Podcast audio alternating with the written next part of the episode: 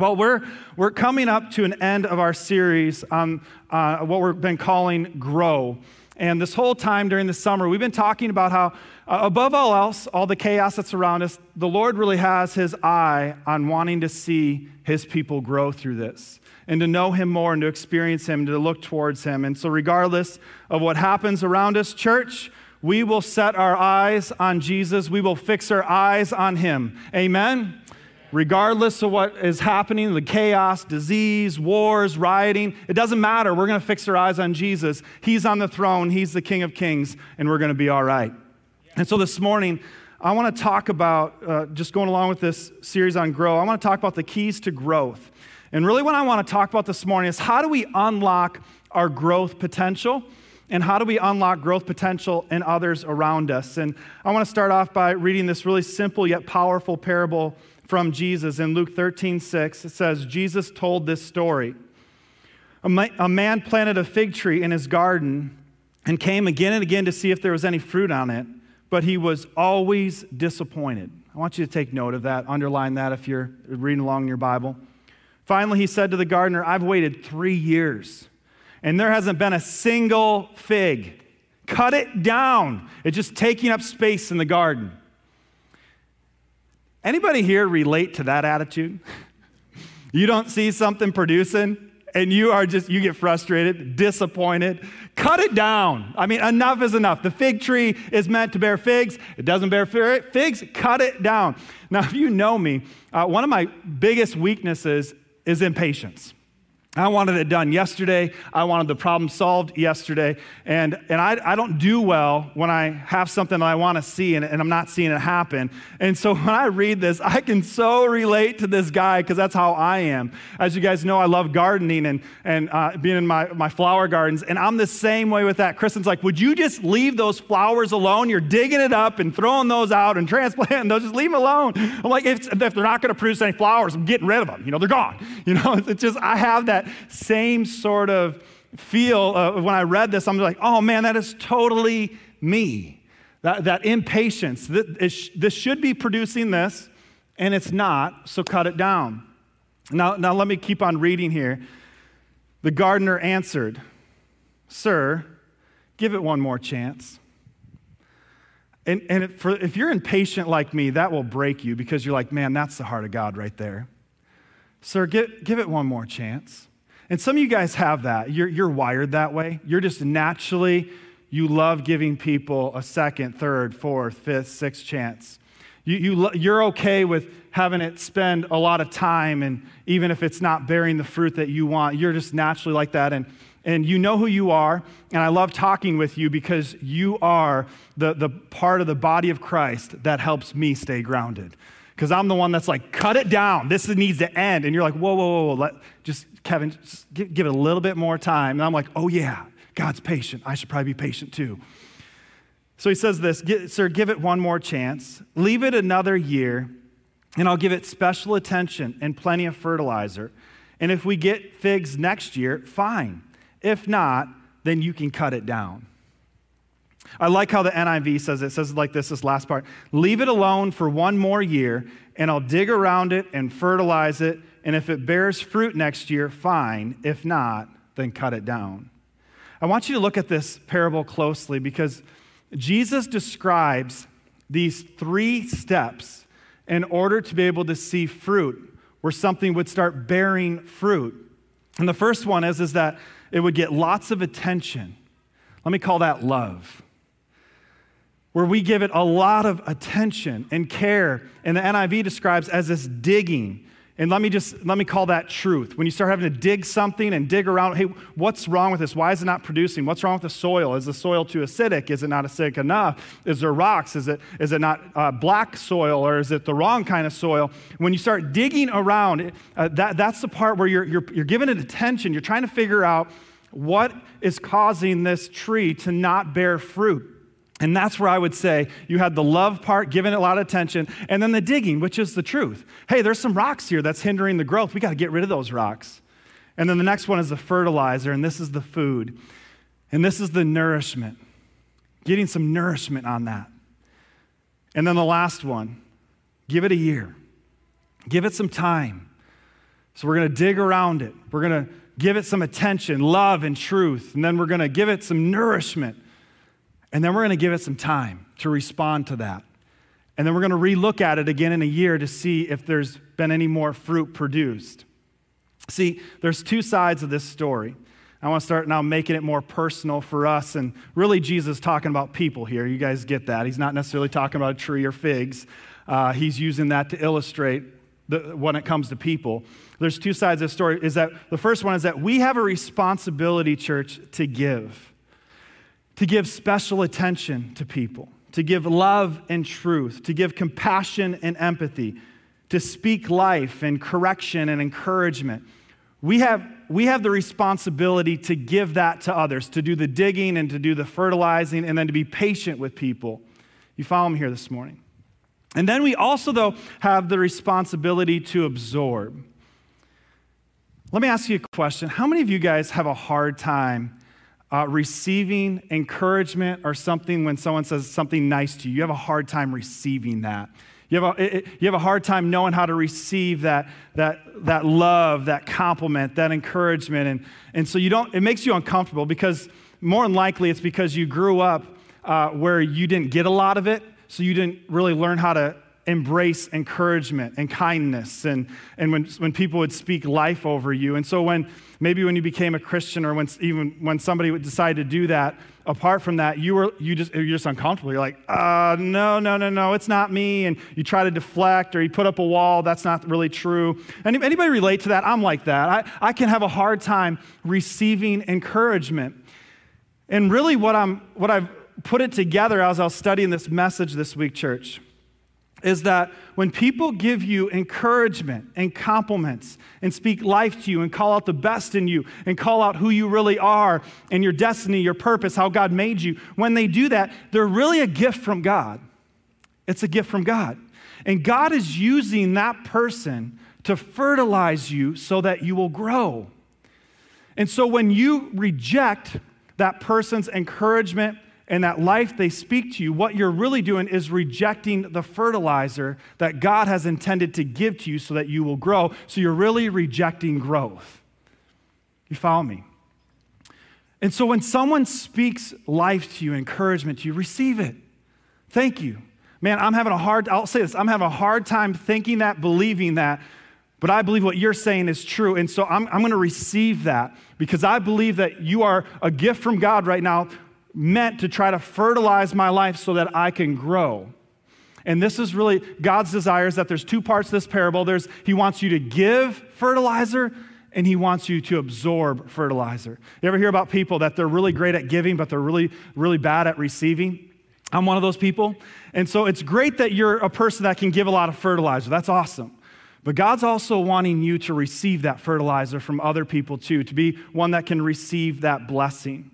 So let's look at the, the three steps here more in depth of how we see fruit being uh, produced and, and coming about in this fig tree. And the first one is, is that there's a digging around. There's a digging around. And I would say that this is probably the hardest and most uncomfortable of them all. And the reason why is because walking in freedom requires a digging and a searching. And it's, it's, it's uncomfortable, it's painful, it's awkward. It's when you have to dig into childhood stuff to be able to understand why you are the way you are now. That's uncomfortable. You know, a lot of times we'll say, oh, you know, my childhood was fine. No, it was good. You know, my mom and dad, they made some mistakes, but it's good. Like we just try to avoid that. But God's asking that we do some digging and that we, we allow Him to have us revisit those places in our lives in our childhood that created pain so that he can dig out the, the rocky soil or, the, or the, the soil that's hindering our growth and to bring healing into those areas. I love how John Maxwell says it. He said, Pain accompanies change. Come on, you, you older Christians out there, how many of you guys know that pain accompanies change? How, parents, how many of you guys know that pain accompanies change? That you know, your, your child needs to experience a little bit of a discomfort before they'll start to change and they start weighing the cost of well if i'm going to if i'm going to go ahead and make this mess after mom and dad told me not to make the mess i got to weigh how painful it's going to be if they find out I'm in parenting season, as you can tell. So I can see the wheels turning my, my son Landon. He's, he's, he's counting the cost. All right, I want to do this. I know I shouldn't. Uh, and I know that there's going to be a pain. So is this worth the amount of pain that's going to accompany this? You know what I'm talking about? But the pain, uh, John Maxwell is so right. Pain accompanies change. One way or another, it's going to hurt to make adjustments in our lives. That's the bad news. The good news is that we can choose the pain we endure. We have two options the pain of discipline or the pain of regret. Pick your pain. So you can go your whole life refusing to take any discipline from your parents, from your teachers, from authorities, and you will eventually hit somebody that will tell you no, and it's going to be extremely painful. It could mean being locked behind bars. If it goes that far where you refuse to be heard, hear the word no, eventually someone will give you a good hard no, but it's going to be pretty painful at that point. You follow me here this morning, isn't that true? And so the question is, is do you want to live your life with the pain of discipline or the pain of regret? See, the fig tree, the fig tree is meant to produce figs. And so the fig tree, if it won't endure the pain of change, the pain of the digging, then it'll never produce figs, so to speak. And what a disappointment and a regret for a fig tree. The entire design of the fig tree is to produce figs, and for it to go its entire life, so to speak, and not produce any figs. And I say all this to connect it to our lives, church. We were designed and created by God to bear fruit. And so when we go our entire lives without bearing fruit, what happens is we start living our lives with regret. And we start saying things like, man, I, I wish I would have been a, a better husband or a better wife. I, I wish I would have uh, been a better parent. I, I wish I would have been a, a, better boss. I was, I was so hard on my employees. I, I wish I would have been a better coworker and not been so grumbling and complaining. So you either have the pain of regret or you have the pain of discipline and you get to choose. Now, discipline's painful. That's what, that's what God said himself. He said, No discipline seems pleasant in the moment, but it bears fruit, the Bible says. And then, he, and then God says, I, I discipline those whom I love. Just think about that. If you are a good parent, you will discipline your kids, not because you hate them, but because you love them. And so now here we have it where we pick the pain. And I'm going to just tell you this morning I want to choose the pain of discipline and not the pain of regret. Amen? And so here's the first thing of a, a couple of trusted tools that God uses for the digging. And the first one is the good old Bible, the B I B L E. Now that's the book for me. Nobody else is going to finish that? Yeah, come on, yes. I didn't even grow up with that song, and I, you know, it stuck in my head. I stand alone on the word of God, the V-I-V-L-E. All right, I'm done. It's out of my system. I can go on. I know. I've been working to get on this worship team for a long time, guys. And they keep on saying no, so I'm just going to sing every once in a while to show you guys what I got. And then they, they can't help the pressure from the congregation to get me up here and be like, he's good. I mean, did you hear him sing the Bible song? He was incredible. Just, just hit that right on key. 2 Timothy 3:16 says this, all scripture, say all scripture, is inspired by God and is useful to teach us what is true and to make us realize what is wrong in our lives. It corrects us when we are wrong and teaches us to do what is right.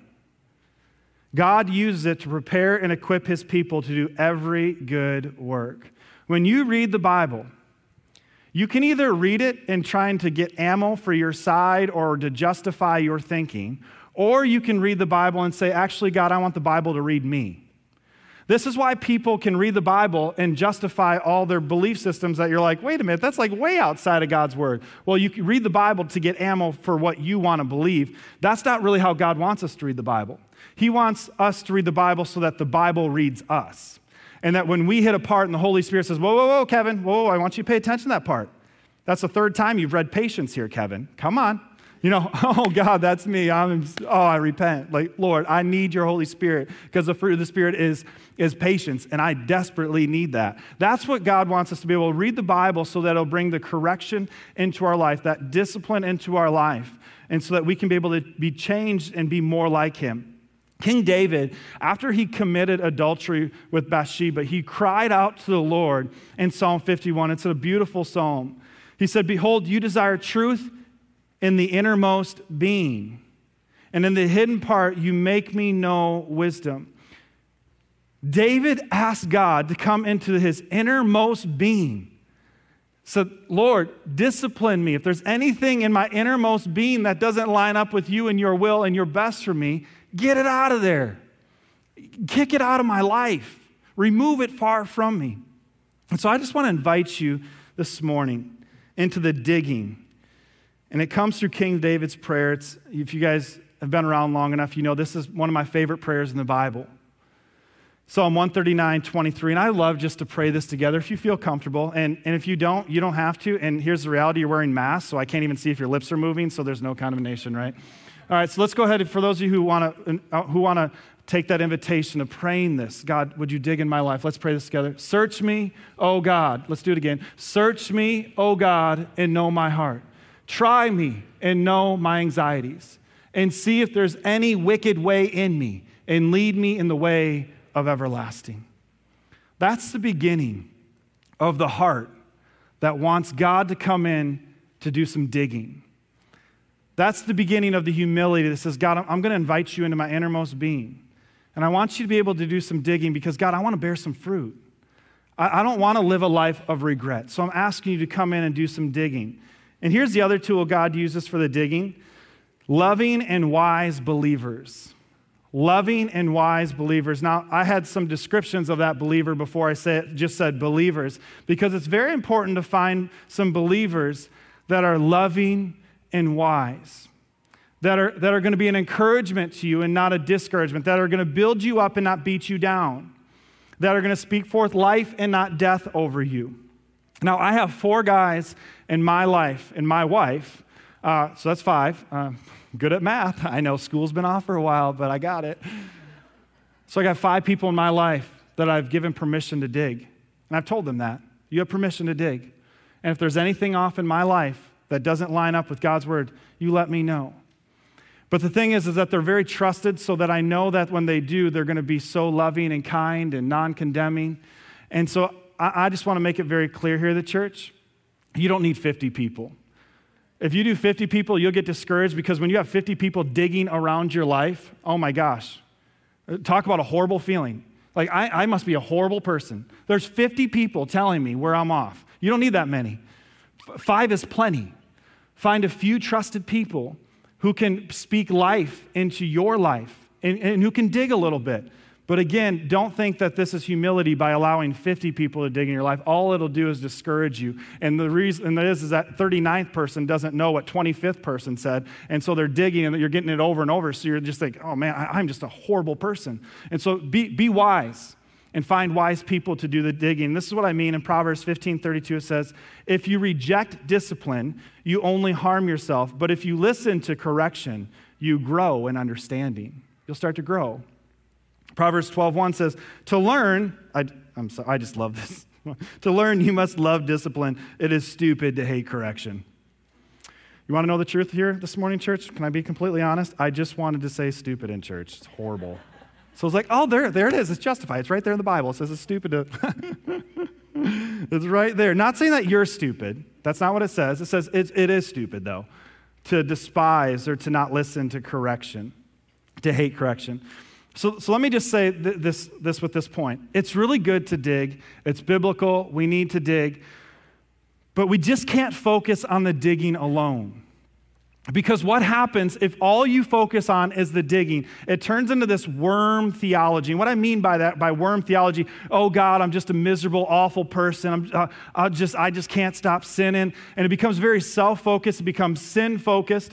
And, and, so now all of a sudden you're just beating yourself down, and it's actually contrary to the Bible because if you believe in Jesus, He's removed your sin as far as east is from the west, which means then you don't have to live underneath the condemnation and shame of sin anymore. And so you, have to be careful not to just dig, dig, dig, and all you ever do is dig. And I love how Dr. Henry Cloud said it this uh, about the digging. He said, The past allows us to gain insight, forgive ourselves and others, learn where our distorted thinking came from, and express our hurt.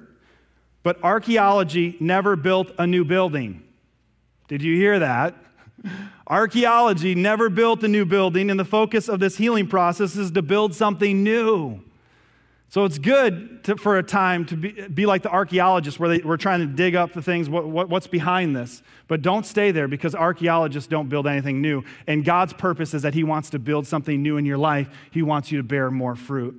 And which leads me to the second part, and this is the start of the building, and that is the fertilizing. Fertilizing. He wants us to fertilize others, He wants others to fertilize us. And what's so fascinating about fertilizer is it comes externally. The plant doesn't produce, or the tree doesn't produce fertilizer in of themselves. It has to come from an external source. That's how fertilizer works. And God has given us these good people, these good things around us on the outside to be part of a healthy community of believers, which is essential so that you can be fertilized, so you can have that fertilizer help grow your life. And I used to say, this statement, and it was after I got burned by a church years ago. Oh, we don't need church. All we need is Jesus. You ever hear that statement before? Well, I, I said that. And I didn't realize how contradictory that statement is. Because Jesus is the head of the church. The church is his bride. And it's, it's, uh, it has uh, people. That's what make up the church. His bride is people. And so when we say we don't need the, need the church, it's not true. We do. Because Jesus Uh, his, his mechanism, his means of fertilizing my life and your life is people. It's the church. That he, he's designed the church to help each other grow and so that we can fertilize each other. So when we say these statements of, I don't need church, not true. That is your vehicle, that is your means, your mechanism of experiencing growth in your life. Again, I love what Dr. Henry Cloud said and it's in his class, Churches That Heal. And just to give you a little background, uh, we as a staff went through a training uh, and some classes together uh, by Dr. Henry Cloud called Churches That Heal. And this is where a lot of this is coming from here this morning. And, we, and the reason why it's very simple we as Crosspoint want to be known as a church that heals. Not a, not a church that brings more brokenness and pain to people's lives, but a church that brings healing and life to people. You follow me? And so this is what this is what Dr. Henry Cloud said, and I love it. He said, If a finger is cut off, we don't take the finger and put in an anatomy book and tell it to get healed. Any amens? That's true, right? We don't do that? That would be a horrible idea. He says, No, we attach it to the body and let the body work to bring healing. The head releases blood to bring more oxygen to the finger. The organs get to work pumping away to keep the body clean. And the immune system kicks into overdrive to start fighting any infection. Sometimes Jesus does a miracle and surpasses this process, but warns us not to disconnect. The body, I want you to get this here this morning. If you get nothing else, get this last sentence. The body can start healing itself if it can start working together. I thought I'd get an amen. No? Okay, I'll just keep on going. You guys are like, we're out of air. Sorry, Pastor. Like it. This scripture that I'm about to read has taken on a whole new re- meaning after reading that of how the body works and how the body's meant to help heal itself. And I'm no doctor here this morning. Some of you guys could speak to this even more, but this concept is so cool to me. Ephesians 4:14, the apostle Paul said, "We will speak the truth in love." Growing in every way more and more like Christ, who is the head of the body. I love this because right away it says truth and love. That is, that is the digging and the fertilizer. So we're gonna, we're gonna dig and we're gonna fertilize. We're gonna speak truth, we're gonna speak love. And then it says, and we make the whole body fit together perfectly. And He, Jesus, makes the whole body fit, as each part does its own special work. It helps the other parts grow so that the whole body is healthy and growing and full of love. Let me just run with that. So, Jesus is the head, right? The head releases the oxygen and the blood needed. Did Jesus release his blood for our healing? And it brought, brought forth this breath in our lungs. It brought us back to life, what Jesus did. It, it resurrected us. So, Jesus, he, He's the head of the church. He releases the blood, He releases the oxygen into our life. And He's asked the rest of the body of the church to be those organs, to be the immune system, to fight for each other so that we can be whole and healed physically, emotionally, and spiritually in every way. That the church would be marked and how the community would see the church. That's the place that people, broken people, go into and get healed and whole. That's what I want our church to have as a testimony to our communities. But yeah, that's the place. That person was really broken, really addicted. And they walked into that place and, and they got healed. They're a different person now because the body brought healing to the rest of the body, to the bodies, the body parts that were hurting. And no wonder the devil attacks us and attacks our unity relentlessly. No wonder. You think the devil's dumb and he doesn't know that if we work together in unity that the body will bring forth healing and life to one another? Do you think that he doesn't know that? Do You think he's like, hmm, I didn't even figure that out yet? No, he knows that. And that's why he fights relentlessly to keep the, fi- the church filled with division and disunity and gossip and slander and all sorts of nastiness so that the body won't come together and help each other heal. In fact, the body is fighting against itself. How many of you guys know that the body doesn't do too well when it fights against itself? When you have one part of the body, your physical body, fighting another part of your physical body, your body's in big trouble. And here God makes a similar connection with the church. That when we when we work together, it's a beautiful thing because it brings forth healing. When we fight with each other, man, it, it brings so much pain and destruction within the body of believers. And no wonder the biggest damage of COVID 19 has been to get us even more isolated and disconnected than ever before. No wonder. The devil's no idiot. He, he, if he can get, keep the church divided and isolated and alone and bitter and angry and all these things, it'll never be able to come together and heal itself and do the purpose in which Christ has died for. You know, I can feel kind of hopeless and discouraged as I talk about this with you. And maybe you feel that. And believe me, I'm just going to let you in. I've struggled to stay out of that pit of despair of is the church ever going to get its act together? Is the church ever going to be able to be this, Ephesians 4? Is it ever going to be able to do like what I read with Dr. Henry Cloud, where it can be a, a healthy church that is helping each other heal, not breaking each other down? Okay, are we going to be able to ever do that? God, it just seems so, so hopeless. And are we ever going to be able to get enough healing in our lives so that we bring healing to other people and not, not pain. Now, there's a story in the Bible that has brought a lot of encouragement to me through this, and I want to share it with you here this morning. You guys ever hear the story of Joseph? Joseph in the Bible? So let me just, I'm not, I'm not saying this to um, insult your intelligence or your biblical knowledge, but let me just give you a quick recap of Joseph. So he's, he's the, one of the younger brothers, and dad likes him the most. Dad makes it very apparent that he likes him the most. Favoritism is a generational curse of this family, if you'll read about it. Every, every dad had his favorite, and it made the other kids mad. And so it was no different here. Joseph's the favorite. The rest of the brothers are very jealous and envious, and they want the father's love like Joseph's getting the father's love. So they decide that they're going to end this problem, and so they sell Joseph into slavery to Egypt. Joseph had the favor of God on him, got raised up to this position within Potiphar's house, which I believe was one of the leaders within the government at the time under Pharaoh.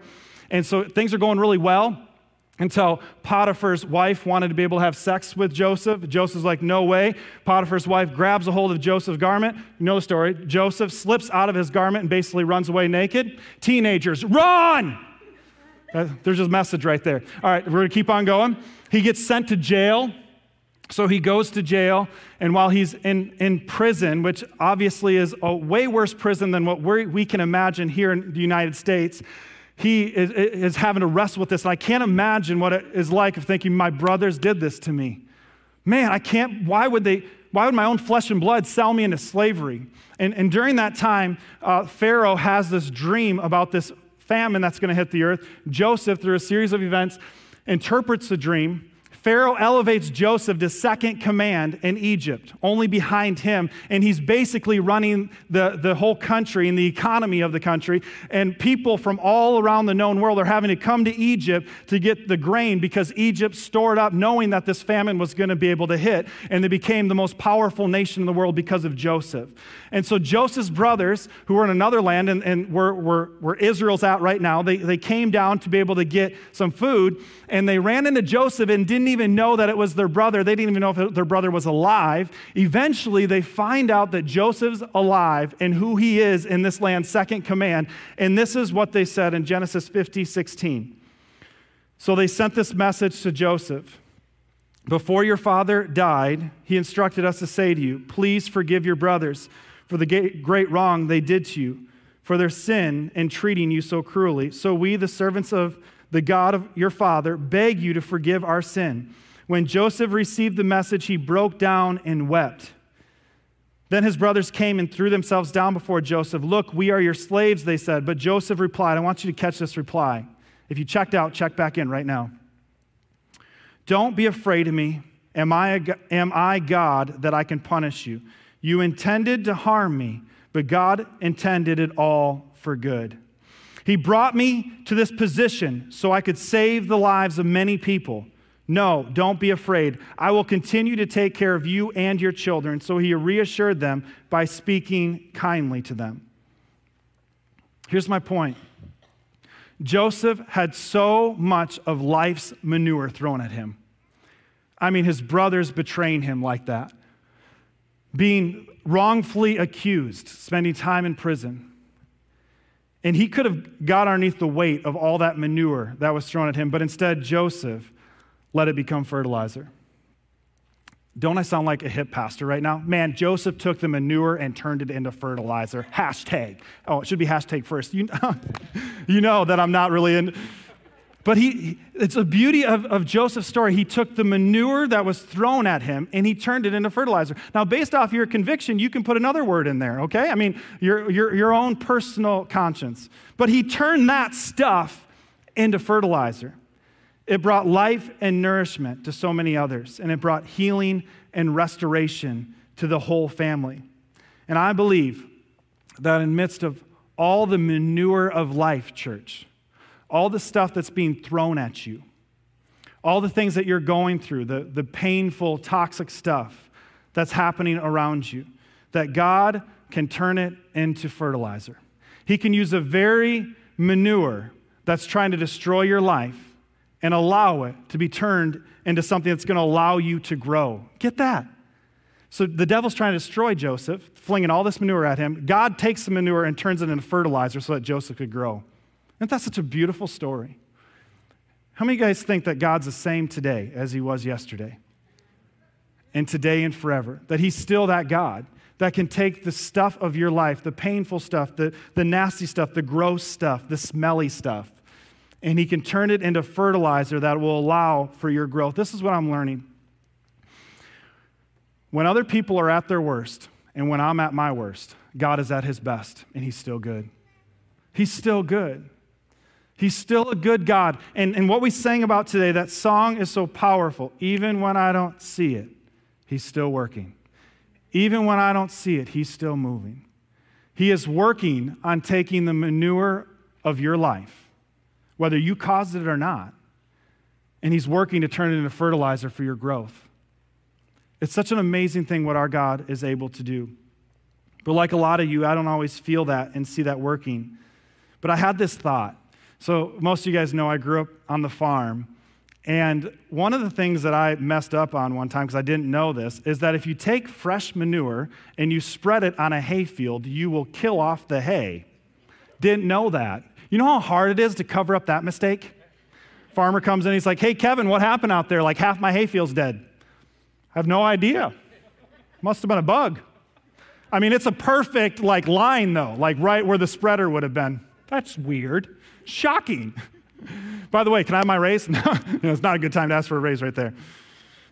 But what I learned was that you have to actually let manure age a little bit before it turns into fertilizer. When I worked on a farm outside of town here, there would be people that would stop by and they wanted some manure for their gardens. And they'd be like, no, not that fresh stuff. I don't want that fresh stuff right there. You got any stuff where it's been aged a little bit? No problem. Let me hook you up. I have all the aged manure you can handle. You know, I felt like, you know, a superhero at that point. I'm going to. And so this is what I've learned is that when manure gets flung on us initially, it's toxic, it's painful, it's hard. But if you'll wait and you'll let that manure age, so to speak, it'll turn into fertilizer. And the trick is not to give up when it first gets flung on you. And not to throw in the towel and not to say enough is enough, look at, look at the damage, but to realize no, no, God's going to turn this for good because He loves me and I'm called according to His purpose. He's going to be the same God that He was to Joseph, He's going to be the same God to me. And He's going to do the same thing. But we wait and we allow Him to turn that manure into fertilizer. And then here's the last thing here this morning. So we let God dig and we let others dig in our lives. We fertilize and we let others fertilize. And then finally, we give it a year. Now, this is probably the one that I'm struggling with the most, church, right now.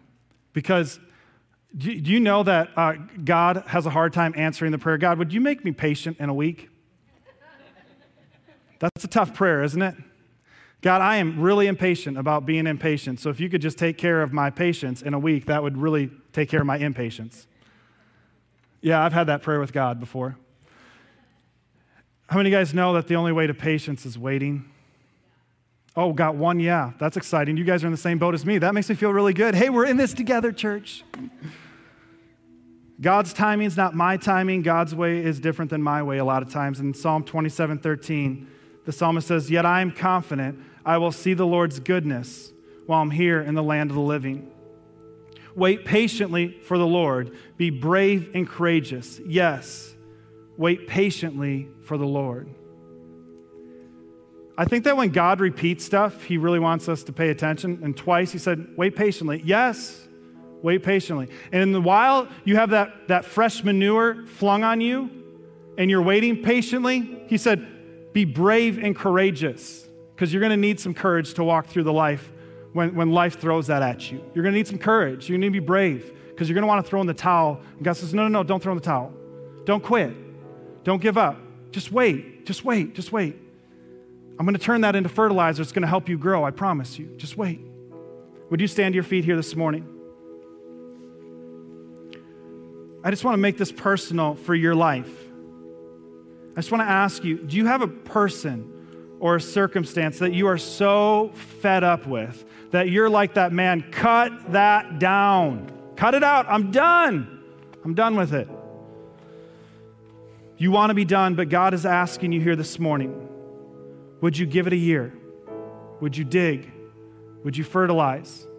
And would you see if God can produce something beautiful from that? Would you wait and see if He can allow that, that manure that just got thrown at you to age a little bit and turn it into fertilizer? Maybe it's your marriage. You're disappointed and frustrated beyond words. You're wanting to give up, you're wanting to throw in the towel, but God says this hear me this morning if you're married, give it another year. Put a lot of energy and care and love into that relationship. Don't neglect it. Dig, get professional counseling, books, resources, other married couples, and see what good can happen after a year. Maybe it's a friendship that has gone sideways for you. And God says this morning, give it another year. Dig, fertilize, and see if you can see fruit come from that relationship again. Maybe it's someone who works for you and you realize they just need more love and encouragement and training and resources, and they just need some time to do a good job. Or maybe it's the church. Maybe you've been burned by church. Maybe this one. But God is saying, Would you give it a year? Would you give me more time? Would you wait? Would you go all in and get connected with a community? Would you join a small group, serve, give financially? Would you dig and confront the sources of contention? Would you give in time and energy? And would you just wait and see? Wait and see if something will grow. And I'll just tell you, if you do this for a year here, and you still see no fruit, go find another church. Seriously. I'll, be the, I'll, I'll take the Sunday off and walk with you to another church, find another church with you. But I'm just convinced that if we will dig and fertilize and wait, we will see that fruit. Maybe, I want you to hear me on this one because I think that a lot of us are here. Maybe it's yourself, maybe it's you. If you're an impatient person like me, you're probably the most impatient with yourself because you wanted to see the fruit yesterday. You wanted to see the growth yesterday. I, I'm like that. I, I'm impatient, but I'm the most impatient with myself because I want to see more results. I want to see more fruit. And I just believe that we need to take a deep breath here this morning. We need to be more patient with ourselves. And we need to give ourselves a year, so to speak. And to do some digging and to let others, trusted people, to dig around our lives, to be able to do some fertilizing and then to be able to wait and see God bear some fruit. And I'm convinced if we will do this over time, church, we will see fruit. We'll see fruit. Now, that relationship might not have worked out or might not work out after a year, so too speak. There's no guarantee because that other person has a will to. And so if they don't choose that same, it might not work out. But here's what I promise you if you will do this, you will change and you will bear more fruit. And this is what's going to happen in your life. Galatians 5:22. The Holy Spirit's going to produce this kind of fruit in your lives. Love, joy, peace, patience, kindness, goodness, faithfulness, gentleness, and self-control. Church, would you let me know here this morning by, by responding to me? How many of you guys want the fruit of the Holy Spirit in your life?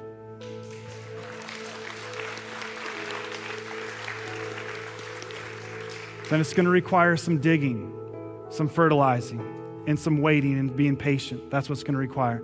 I want to pray, and then we're going to go into one last song. And this is really the key behind it putting our eyes squarely on Jesus before we leave this place here this morning, knowing that He's the author and the finisher of our faith. He's the only one that can transform your life. I can't, your spouse can't, only Jesus.